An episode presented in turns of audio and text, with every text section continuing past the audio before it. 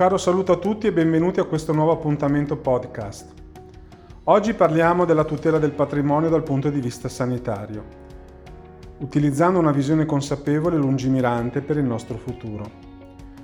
Siamo di fatto un popolo scaramantico, come noi sappiamo, quindi cerchiamo di evitare certi argomenti, certi pensieri, ma in questo particolare momento della nostra vita non possiamo più affidarci al caso. Abbiamo la necessità di essere davvero consapevoli di ciò. Se dovessimo affrontare spese mediche, cure, interventi chirurgici e quant'altro, chi mi conosce sa che nella mia piramide di protezione i rischi sanitari sono al primo posto, perché c'è bisogno di proteggere prima di tutto la propria salute. La salute è il primo dovere della vita, senza la salute non si può gestire il lavoro, non si può gestire il tempo libero non si può gestire la famiglia. Diciamo questo che nel passato uno andava in ospedale e se c'era bisogno di cure c'erano tutte le strutture disponibili. In un intervento chirurgico veniva fatto più o meno in tempi logici, in tempi leciti, diciamo consoni e, e le liste d'attesa erano sostenibili. Oggi invece la situazione è decisamente peggiorata dopo questa esperienza di Covid, oltre che i soldi, il debito pubblico è stato utilizzato per far fronte alla pandemia, cosa giusta, sacrosanta, eccetera, diciamo che eh, andremo sempre in una situazione molto più di incertezza e molto più di lungaggine per quanto riguarda quelle che sono il, le spese mediche. Se io oggi ho bisogno di una visita medica e ho bisogno di farla in fretta per i motivi che noi tutti possiamo immaginare, devo ricorrere necessariamente alla sanità privata, devo andare da un medico privato e pagare e sostenerlo con, mie, con il mio stipendio, con i, miei, con i miei risparmi, quello che de- deve essere questo. So anche di amici, di persone che per far questo si sono indebitati perché avevano bisogno. Quindi mi permetto da questo punto di vista di analizzare insieme a te due aspetti. Il primo è il bisogno di protezione relativamente alle spese sanitarie e agli interventi chirurgici. Cosa voglio dire? Che tante persone, sempre più persone, hanno bisogno di ricorrere a interventi chirurgici privati, piuttosto che spese a carico loro per check-up, controlli e quant'altro. E come dicevamo prima, il Servizio Sanitario Nazionale prevede mesi di attesa, forse oggi si parla anche di anni. Quindi se tu ne hai l'opportunità, se hai la possibilità, ti accogli le spese e ricorri alla sanità privata oppure l'alternativa è aspettare oppure mettere in secondo piano la salute tua e della tua famiglia. Se avessimo una copertura privata, una copertura a tutela della salute, che può essere una polizza assicurativa oppure un sussidio mutualistico, la famiglia viene sostenuta economicamente e ha la possibilità di, di affrontare queste spese. In sostanza, il discorso è sempre lo stesso. Se io non ho a disposizione le somme necessarie per poter fare questo tipo di intervento, non faccio altro, quindi non posso pagarmelo diciamo di tasca mia, non faccio altro che trasferire il rischio su una compagnia assicurativa oppure su una società di mutuo soccorso. Il secondo aspetto su cui ti volevo far riflettere, su cui volevo riflettere insieme a te, insomma, è il bisogno di protezione legato al fattore di invecchiamento, quindi alla perdita di non autosufficienza.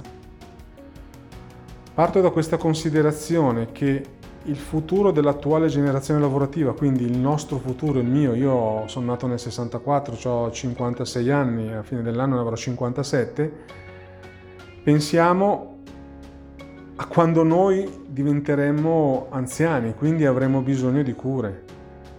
Partendo da un articolo pubblicato da Sole 24 Ore il 7 gennaio scorso, eh, veniva detto che appunto eh, questo era un problema in quanto eh, oggi per lo Stato è importante, fondamentale investire nell'RSA, ovvero nelle case di riposo. Penso un pochettino quando siamo andati noi a scuola, era stato il boom delle nascite, non c'erano edifici scolastici a sufficienza. Io mi ricordo quando ero, andavo alle medie che andavamo a scuola in posti non, non abilitati, non erano scuole, perché nel frattempo le stavano costruendo. In seconda media poi abbiamo, abbiamo, vissuto la nostra vita scolastica in una scuola vera e propria, costruita al momento perché man mano che crescevamo veniva fuori questo bisogno. Quando diventeremo anziani, quando andremo in pensione, di fatto non so se ci saranno i soldi per le pensioni per tutti, ma soprattutto quello che è certo non ci saranno, quando saremo vecchi, non ci saranno spazi comuni, spazi statali, spazi da parte del Servizio internazionale a disposizione per tutti. E teniamo conto che anche l'aspettativa di vita, grazie a Dio, è salita, quindi oggi si parla che nel 2045 gli anziani una, avranno una vita media di 85 anni gli uomini, di 90 anni le donne, 5 anni più rispetto a quello che è la vita media di oggi, per cui tutto questo giocherà, ahimè, a nostro sfavore nelle pensioni che saranno sempre più basse perché vivremo più a lungo, sai come funziona il meccanismo, no? E avremo meno spazio nelle case di riposo. Diciamo che ci va di fortuna ad ammalarsi prima degli altri in modo che ci sia lo spazio. Chi si ammala per ultimo sarà, eh, come dire, meno tutelato. Quindi se io, per esempio, non sarò oggi piuttosto che domani non più autosufficiente e avrò bisogno di pagare una struttura privata oppure una RSA privata oppure una badante privata che mi assista in casa perché non potrò contare di fatto sulla pubblica assistenza e quindi per me sarà fondamentale prevedere una copertura che mi tuteli da queste spese. Ma come ti dicevo prima, può essere che per un grave imprevisto succeda qualcosa anche oggi, Dio non voglia, per l'amor del cielo, però che non sono ancora anziano, accada un guaio di salute per cui non sono più in grado di lavorare, per cui dalla risorsa che ero per la mia famiglia con sostentamento economico divento un costo, divento un costo per tutti. A questo punto, se non sono stato lungimirante e non ho lavorato e non ho costruito delle coperture adeguate e quindi non ho la possibilità di ricevere una rendita mensile che mi permetta di far fronte interamente o in parte a queste spese, mi troverò a indebitare la mia famiglia per me.